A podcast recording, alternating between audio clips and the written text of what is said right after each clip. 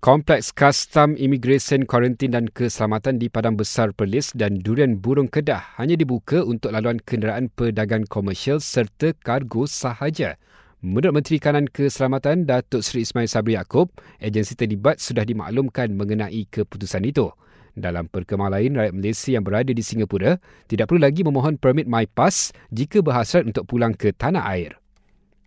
Sementara itu, 39 individu ditahan semalam kerana ingkar PKPP. 36 daripadanya dikenakan kompaun. Antara kesalahan dilakukan ialah terbabit dalam aktiviti pub atau kelab malam.